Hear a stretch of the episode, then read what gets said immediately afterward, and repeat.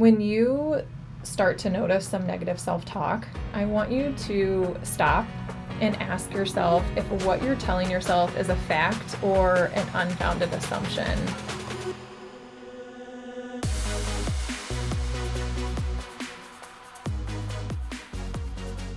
Hi, everyone. I'm going to dive into this episode and speak to those who are really hard on themselves and maybe struggling with low self esteem. I've lived here so many times in my life, and I really want you to take some time to think about what it's costing you to live in that space. The space where your inner voice keeps questioning your abilities, the endless scrolling through perfect family photos on social media that make you doubt your own life, the amount of time you've spent laying awake in bed overthinking all the things and the crazy expectations that you have to be perfectly doing everything. First of all, I want you to know that you're not alone. I've checked all the box many times in my life. I get how you might feel like you're losing your own identity or feeling like the day to day pressures are getting to you.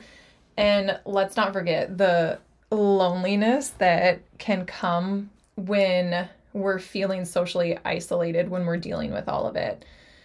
I want to talk to you about what I've done to overcome these things at different times in my life and what I believe can help you overcome them in yours. I was in a really low place in my life a few years ago. I was feeling like I couldn't even get the little things right, really down on myself as a mom while having a really hard time in my marriage and my mom was diagnosed with cancer and going through chemo and radiation all during the first year of all of us going through COVID. So, navigating life as a healthcare provider was just one of the most challenging times in my life. I just felt like I was losing control of all the most important things to me. I was the saddest that I had been in a really long time. I spent a lot of time alone, having trouble sleeping, eating how I normally do, keeping up with my friendships. All I could focus on was cleaning my house, getting my job done, and putting puzzles together. like that sounds so silly, but literally it's all I could do. I remember months of scrolling through Instagram and Facebook and getting angry and upset because everyone else just seemed to have their crap together. It's sad to say, but every time I saw a beautiful family photo, I would just bash myself and feel so much worse than I did before I started scrolling. It was rare that I had any positive feelings when I would go on, and yet I kept torturing myself multiple times a day because it just it was just a part of my routine. It was something that I did before this low and something that felt familiar, so I would just log on and scroll it took me months to finally say enough was enough and I needed a mental break from the comparison game I was playing. So I had taken the apps off of my phone and just started healing myself without the added distraction that was keeping me in a really low place. And it was a relief to not have that constant reminder of what I perceived to be better lives than mine. The other thing that I was doing during this time was isolating from the friends that I usually would hang out with. The problem I was running into here was the majority of the people that I was hanging out with were really close friends that I had met through my husband's friends. That was a reality check for me that I knew I needed to start nurturing more of the friendships that I had that I wouldn't be at risk of losing if my husband and I weren't going to make it in our marriage. And I don't mean that I would completely lose the close friends that I had made through my husband, but our friendship would naturally change. We do a lot of things together, which I love. We go on friend vacations multiple times a year. Our kids are in some of the same sports, so we would grab lunch and dinners together after games, hang out almost every weekend. So it wouldn't be me doing those things with them anymore if my husband and I separated. I was feeling a little lonely during that time because I was putting up this wall and not coming around as much as I was before to try to protect myself from the pain I was uncertain might be coming. I wasn't communicating this with them either, so that made it a little bit more awkward when we would hang out. And I can't really speak for them, but I'm sure it made them feel some sort of way, like I just didn't care or didn't want to hang out with them, but I really did.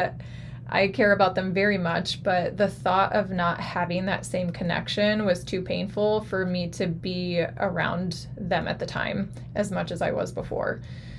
So I told my husband that we really needed to start hanging out with my family and other friends more. And he was pretty good about making that effort to do it, which I very much appreciated. That experience at the time made me realize how much I missed those other friend family connections that I wasn't tending to as often. So, something else worth mentioning about when my life was crashing down on me, there was something that I was doing that I felt I had complete control over at the time, and that was cleaning. A lot of cleaning. I mean, I obsessively cleaned during that time. I'm talking, there were no dishes in the sink. Laundry was done daily, and you better believe that the clothes were color coded in all the closets. There was nothing out of place. Beds were made daily. For months, I lived like this. And because I didn't want to be in my own thoughts and needed to stay busy, I started running out of things to clean in the house. So I started taking my troubles out on my yard. And this was no small job. We had a two acre yard with flower beds that needed like 20 yards of mulch to cover. I was mowing and weeding, weed whacking, raking. I mean, my yard was looking flawless. I I just desperately needed to have some kind of control over my life. So side note, if you ever stop at my house unannounced on a random weekday and my house looks like it's straight out of a magazine, my life's probably in shambles and I'm going to need you to question my sanity. So, cleaning as a distraction isn't, it's not always a bad thing, but when it starts to disrupt your life like it was mine, I was exhausted and would get so upset if anything was out of place. So, if this is you, then it might be time to take a look at what's going on in your life that's making you clean like a crazy person it doesn't feel good to clean and clean and then something is out of place and you start bashing yourself or feeling like you're not good enough because you can't find the match to a sock. I mean, that sounds extreme, but that's just where I was at the time. So, having a perfectly clean house tends to be the surface concern. There is likely something happening under the surface that may need to be addressed and dealt with. So, for me, once I started focusing on the real issues I was having, that's when I started to lighten up on the extreme cleaning lady lifestyle, and my house is much less orderly nowadays. I don't lose my crap near as often as I did before that time when um, it comes to having a messy lived in house. So now, cleaning does continue to be my default when I'm dealing with uncomfortable emotions, but it's on a different level now. So, for example, if my husband and I are in a disagreement or an argument at the house, or I'm having a different interaction with my kids and I'm feeling frustrated, you can most certainly see me taking this out on the kitchen counters. um, you know, now that I'm thinking about it, I. I need to start paying attention if my husband is picking fights with me when the house is a mess and he might not be in the mood to clean. That would be some BS. I'm I might be on to him. I gotta start paying attention to that. Anyways, so okay, here's what I want you to think and try. If you're struggling with any low moments in your life that are causing you to have low self esteem, self doubt, negative self talk, isolating yourself from people, or just playing the comparison game, I want you to consider temporarily limiting the amount of time that you're spending on social media if it's making you feel like a dumpster fire more than it's making you feel happy. It's not a good feeling to daily compare yourself to others when you're already feeling like crap about yourself. It's a sure way to set yourself up for more negative self talk. Trust me, I know. Um, and that's why I ended up taking the apps off of my phone. And I did this, I took a six month break so I could really focus on just repairing my life and how I was feeling. You don't need to be going this extreme if you don't want to. Maybe what this looks like for you is limiting your daily social scroll to 30 minutes a day and really paying attention to if you're still spending that 30 minutes not feeling good about yourself or your life or whatever's happening, then maybe you need to cut it back to 15 minutes daily, so on, so on. I also want you to try being more compassionate with yourself. And I'm not underestimating how difficult this can be for some people, but I really want you to try this anyways.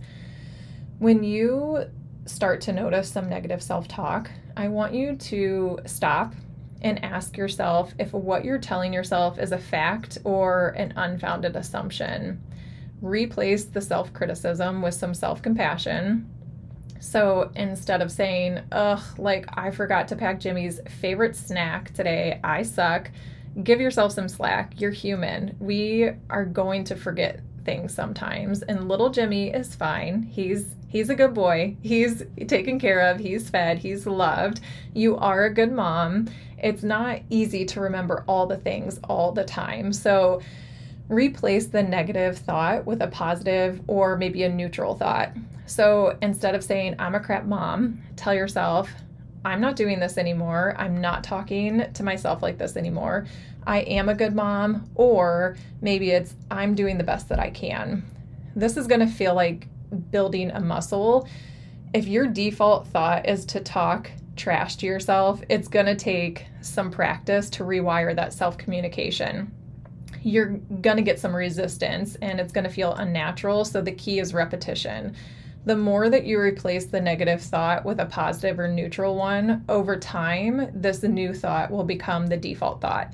And it may be unrealistic for you to go from a negative thought to a positive one. So take small steps. Use a neutral thought until that becomes the default. And then you can move to replacing the neutral thought with a more positive one. This is going to take time and patience, but it's worth the effort, I promise. I also want you to make sure that you're celebrating your accomplishments. So keep a list of them, big and small, and remind yourself of them daily. We have so many different day to day responsibilities, and we just kind of start going through the motions. So we can sometimes take for granted the little moments that move us forward and towards our goals. Those are the game changing accomplishments, the stepping stones that do need some recognition. I've been checking in with myself lately and intentionally making myself say five things that I can celebrate from that day or that week. One of the things that I celebrated the other day was doing my first solo podcast episode. And even though that is a big deal, like that's a big accomplishment for me, what I really celebrated was after I finished my first episode, I looked down and realized that I forgot to turn the mic on and it didn't record any sound. I couldn't believe that I did that. It felt like such a rookie move. So the celebration for me was I regrouped. I didn't let that stop me. I took a little break and then I came back. I turned on the mic and I did the episode all over again. So that was a win in my book. And I just want you to make sure that you're celebrating your wins too. And when Oh, and you know when this is a good time to reflect and celebrate those wins? Before you go to bed. So instead of spending your time overthinking about every bad thing that's ever happened to you that day, or 10 years ago, or what might happen in the next 10 years, you know how we do, that might be the time to practice some gratitude and focus in and reflect on those simple wins from your day. If you are doing that and you're still struggling to fall asleep, and you're just going down this guilt trip lane, what helps me personally is playing a show on my phone in the background that I've seen like a million times that's lighthearted. I typically will play like The Office, King of Queens, or Everybody Loves Raymond. Without fail, I'm playing one of those when I lay down for bed because it's not it's not something I need to completely focus on, but it's familiar enough and something funny that keeps my mind from wandering. I also play Tetris. It's a fun game for me to play that needs some of my mental focus, and that also helps me keep my mind from wandering. So, the good news is that you you don't need to do all of these things all at once to start. just pick one thing, start small. So if this feels overwhelming, maybe the first thing that you do is limit your social media and see how you feel doing that. Then slowly start to introduce some of these other things into your routine. And a way you could pick which to start with is determining which area you're struggling with the most. That could be sleep for you. So, overthinking before bed might be delaying the time that you get to sleep. The next thing you know, it's 1 a.m., and you have to be up at 5 a.m. for work or to get the kids ready for school. So, sleep is so important for our overall physical and mental health. Deep sleep is where our bodies heal and recover. So, if you're not getting many hours of sleep at night, then my suggestion would be for you to start there. It's amazing the things that we can accomplish in a day when we're rested. Um, so, implementing these things can overall reduce the impact it has on our self esteem, our overall well being, and lead us to feeling more fulfilled in our lives. I really hope that this is helpful and that you could take some time to prioritize yourself this week and try some of these things out and let me know how it goes. I would love to connect and hear how these things are going for you. So I cannot wait to meet with you guys next week. I'll see you then.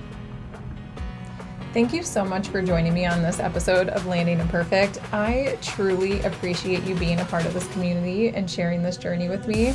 If you'd like to connect further and continue the conversation, you can find me on Instagram at jen.lander and on Facebook at Jen Lander. I'd love to hear your thoughts and questions or stories, so don't hesitate to reach out. And remember, this podcast is a personal project. It's unrelated to the full time work I do for the company I help treat those with eating disorders. While I aim to provide professional and educational, inspirational content, it's important to understand that the podcast is not a substitute for professional treatment.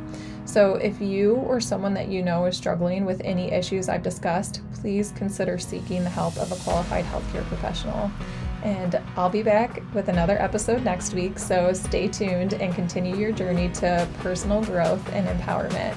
Can't wait to connect with you again. Until then, take care and remember it's okay to embrace your imperfections. They make you the amazing person that you are. See you next week.